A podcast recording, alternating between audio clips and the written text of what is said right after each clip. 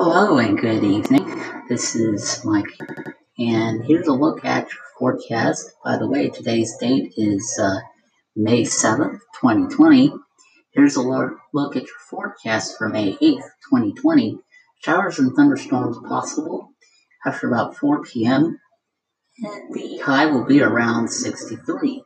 For Friday night, 10% chance of showers and thunderstorms, then mostly clear. Your low will be around 37 for uh, Saturday and Saturday night.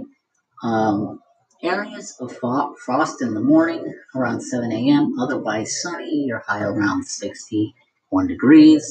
And for Saturday night, mostly clear. Lows around 85 or not 85, uh, 38 degrees. That's your latest forecast. Have a good day.